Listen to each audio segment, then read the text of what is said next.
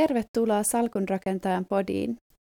Täällä on Martina Akrenius äänessä ja tänään sukelletaan pää edellä blokkaamisen maailmaan.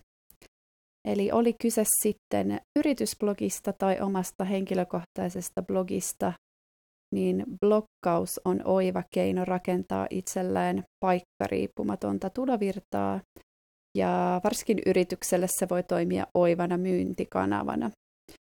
Meillä on vieraana tänään blogivalmentaja ja blokkaaja Tiina Konttinen. Tervetuloa.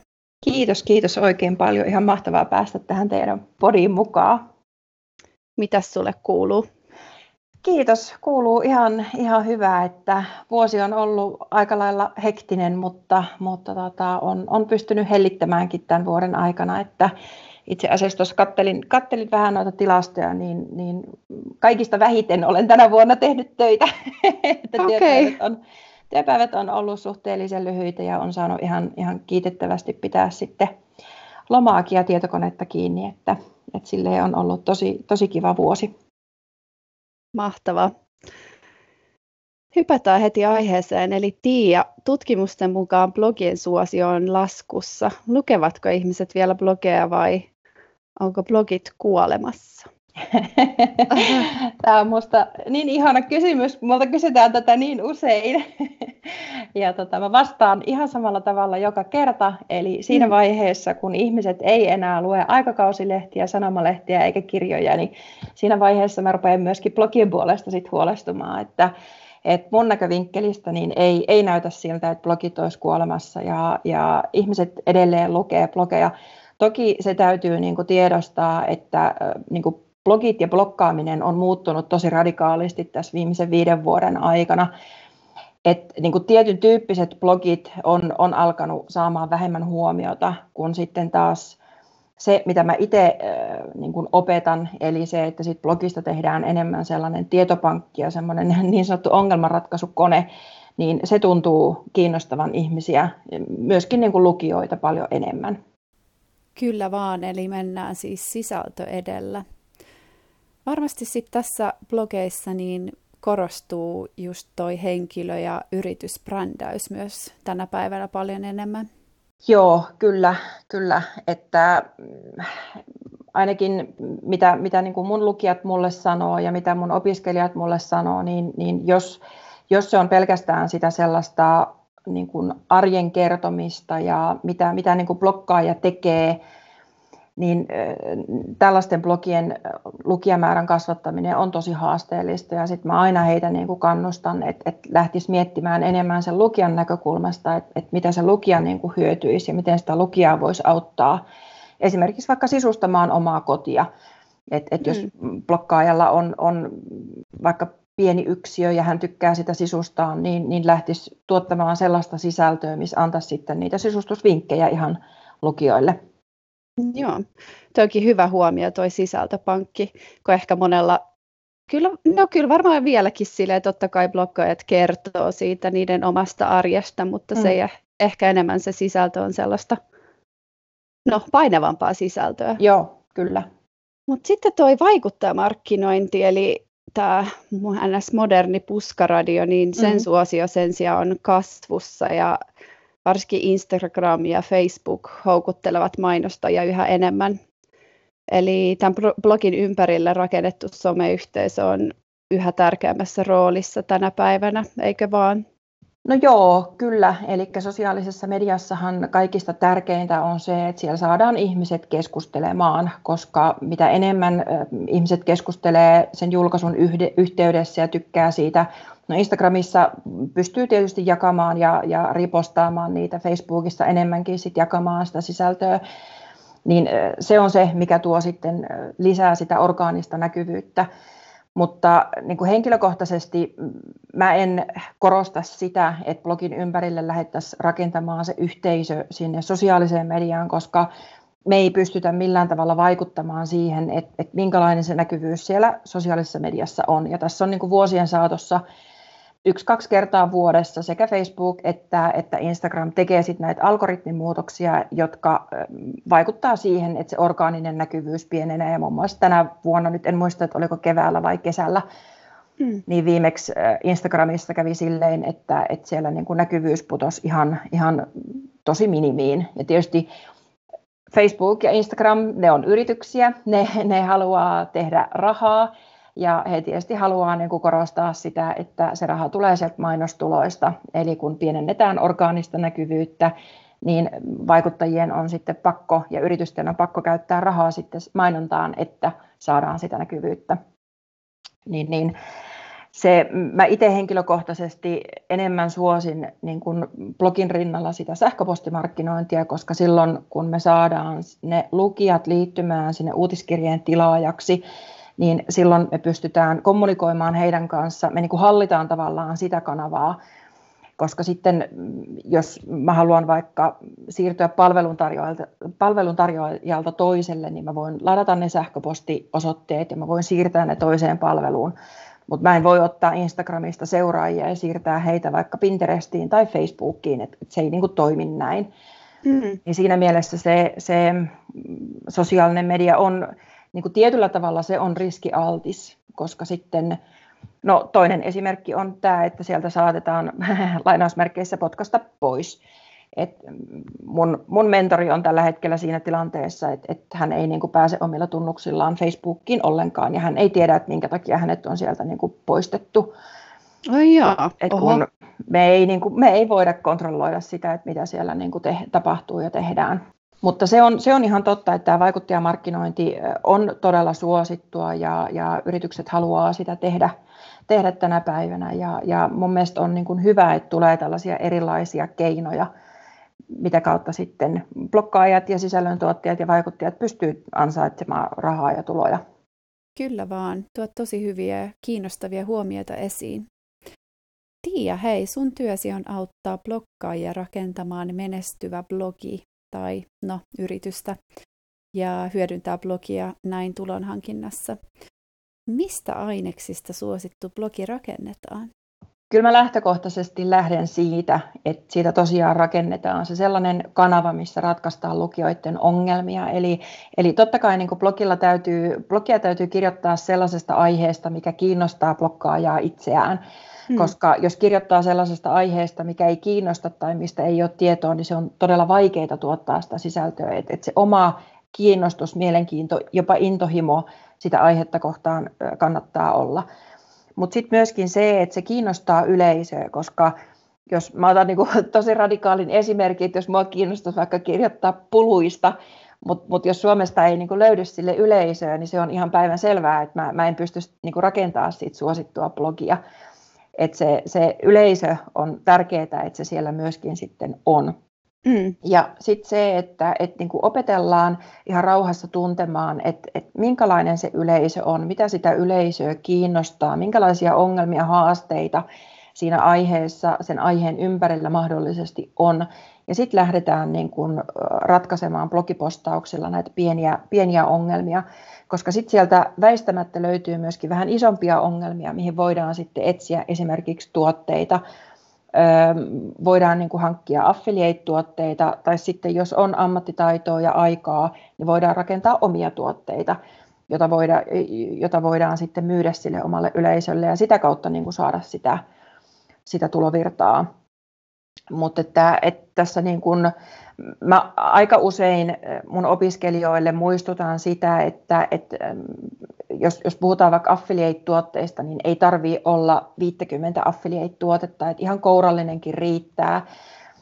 Et, et sitten jos blogissa käy kuukaudessa vaikka 10 000 tai 15 000 ihmistä ja siellä suositellaan 50 tuotetta, niin se on päivän selvää, että, että se lukijamäärä ei vaan niin kuin riitä niille tuotteille. Mutta jos vähennetään niitä tuotteita ja tarjotaan vain viittä tuotetta, niin silloin me pystytään maksimoimaan se lukijamäärä joka pääsee lukemaan niistä tuotteista ja silloin se tulon saaminen on helpompaa sieltä blogin kautta. Hmm. Kerrotko vielä, puhuit affiliate, äh, affiliate-mainonnasta, niin kerrotko vielä kuulijoille, jos he ei tiedä, mitä se tarkoittaa? No affiliate-markkinointi on tällaista niin sanottua suosittelumarkkinointia, eli, eli siinä on niin kuin yritys tai tämmöinen affiliate-verkosto, johon yritykset voi liittyä. Sitten on asiakas eli ostaja ja sitten on se blokkaaja, joka tavallaan yhdistää sen yrityksen ja sen asiakkaan. Ja ähm, blokkaaja kertoo esimerkiksi siitä tuotteesta. Tässä on hyvin monta eri vaihtoehtoa, että miten affiliate-markkinointia voidaan niin kuin tehdä. Mutta mm. ehkä se tyypillisin on se, että kerrotaan siitä tuotteesta omia kokemuksia, miksi itse käyttää sitä tuotetta, mitä hyvää siinä on, mitä siinä ehkä voisi vielä kehittää, kenelle se sopii, kenelle se ei sovi. Ja sitten kun lukijat lukee, niin heille, jos heillä on tarve ostaa se tuote tai he kiinnostuu siitä tuotteesta, niin he voi sitä sitten sen affiliate-linkin kautta mm, ostaa. Ja silloin blokkaaja yleensä saa siitä pienen komission. Komissiorakenteet, sielläkin on useita erilaisia. Voidaan tienata rahaa esimerkiksi siitä ostotapahtumasta tai linkin klikkaamisesta tai sit, jos laitetaan tällaisia mainosbannereita, niin sitten, että kuinka moni näkee sen mainospannerin, niin sieltä voidaan sitten niitä tuloja saada.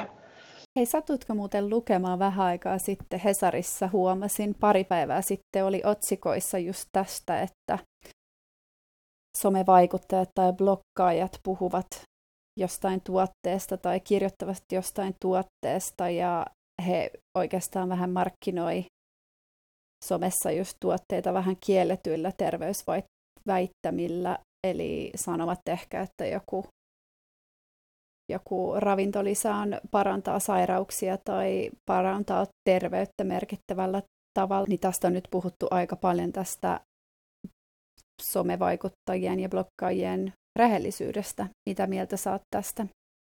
No kyllä mun mielestä pitää olla rehellinen ja avoin siitä, siitä tuotteesta. Et, et moni, niin kun, moni blokkaaja valitettavasti tänä päivänä ajattelee, että se saadaan niitä komissioita ja saadaan niitä tuotteita niin kuin lainausmerkeissä myytyä sillä, että sitä tuotetta hehkutetaan ihan, mm. ihan niin kuin, ja hypetetään, mutta tämä ei ole niin kuin totta että ihmiset tänä päivänä on tosi valveutuneita, ne ihmiset osaa niin kuin ajatella ja ne kyllä haistaa sieltä rivien välistä, että, että onko tämä nyt vaan niin kuin tämmöinen lainausmerkeissä myyntikikkää PR, tuo, PR-tempaus vai onko se blokkaaja aidosti sitä mieltä.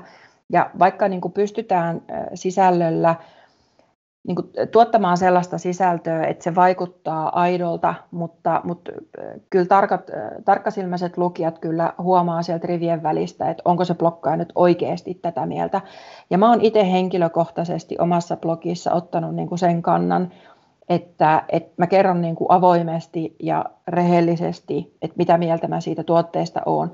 Ja esimerkiksi mä koulutan mun omia kumppaneita siihen, että että heidän pitää olla rehellisiä niin kuin heidän omille lukijoilleen.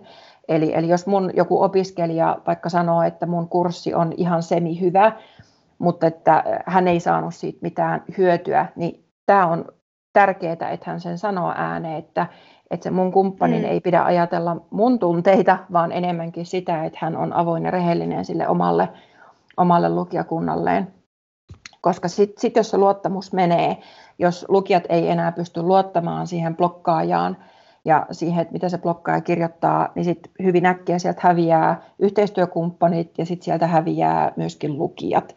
Niin, kyllä tuossa korostuu varmasti rehellisyys. Kyllä, kyllä. Hei. Ja etiikka mm. ja moraali ehdottomasti. Kyllä. Hei, kun sä kuvaat sun blogissa blokkaamiseen liittyviä, liittyviä myyttejä, osu silmään tämmöinen blogipostaus, ja yksi näistä on just tämä Aloita blogi ja rikastu yhdessä yössä, mm. jonka kumoat just kertomalla, että blokkaaminen ei ole pikajuoksi, vaan, pikajuoksu, vaan maraton. Kerrotko vähän tästä lisää? Joo, mm, tietysti äh, täytyy niin kuin, tätä asiaa katsoa vähän laajemmassa mittakaavassa, että mä toivoisin, että, että kaikki niin kuin, ymmärtäisi sen, että, että niin kuin, ei ole mahdollisuus saada loistavia tuloksia niin kuin lyhyessä ajassa. Mm. Et mä mm. monesti käytän esimerkkinä Usain Bolttia, että et silloin kun Usain Bolt on ensimmäisen kerran laittanut lenkkarit jalkaan, niin hän ei ole mennyt olympialaisia ja voittanut olympiamitalia. Mm. Et, et, kyllä siinä niin kuin joutuu tekemään sitä työtä ja se, se pohjatyö, olipa se asia niin kuin yrittäjyys tai palkkatyö tai blokkaaminen tai joku harrastus, kilpaurheilu, niin se pohjatyö täytyy siellä aina niin kuin tehdä. Ja se vaatii aikaa, riippuen siitä, että, että kuinka tuttua blokkaaminen on. jos, jos se on tuttua, jos on niin kuin kirjoittanut blogia vaikka vuoden verran, niin voi olla, että yhdessä viiva kolmessa kuukaudessa saadaan niin kuin loistavia tuloksia. Voi olla jopa, että kolmessa viikossa saadaan loistavia tuloksia. Mutta jos lähdetään ihan sieltä nollasta, että ei ole koskaan kirjoittanut blogia, ei ole koskaan niin kuin nähnyt mitään blogin tekniikkaa, ei, ei muokannut ulkoasua, ei mitään, että kaikki lähdetään nollasta, niin kyllä siihen mm-hmm. täytyy vähintään se puolesta vuodesta vuoteen varata sitä aikaa, että aletaan saamaan jonkinlaisia tuloksia. Et, et monesti se vaan menee niin, että sitten kun joku ponnahtaa ihmisten tietoisuuteen, niin, niin silloin se näyttää siltä, että se henkilö on, äh, niin kuin, on niin kuin yhdessä yössä onnistunut, vaikka se fakta on, että siellä on saatettu tehdä 5-10 vuotta todella ahkerasti ja todella paljon sitä työtä.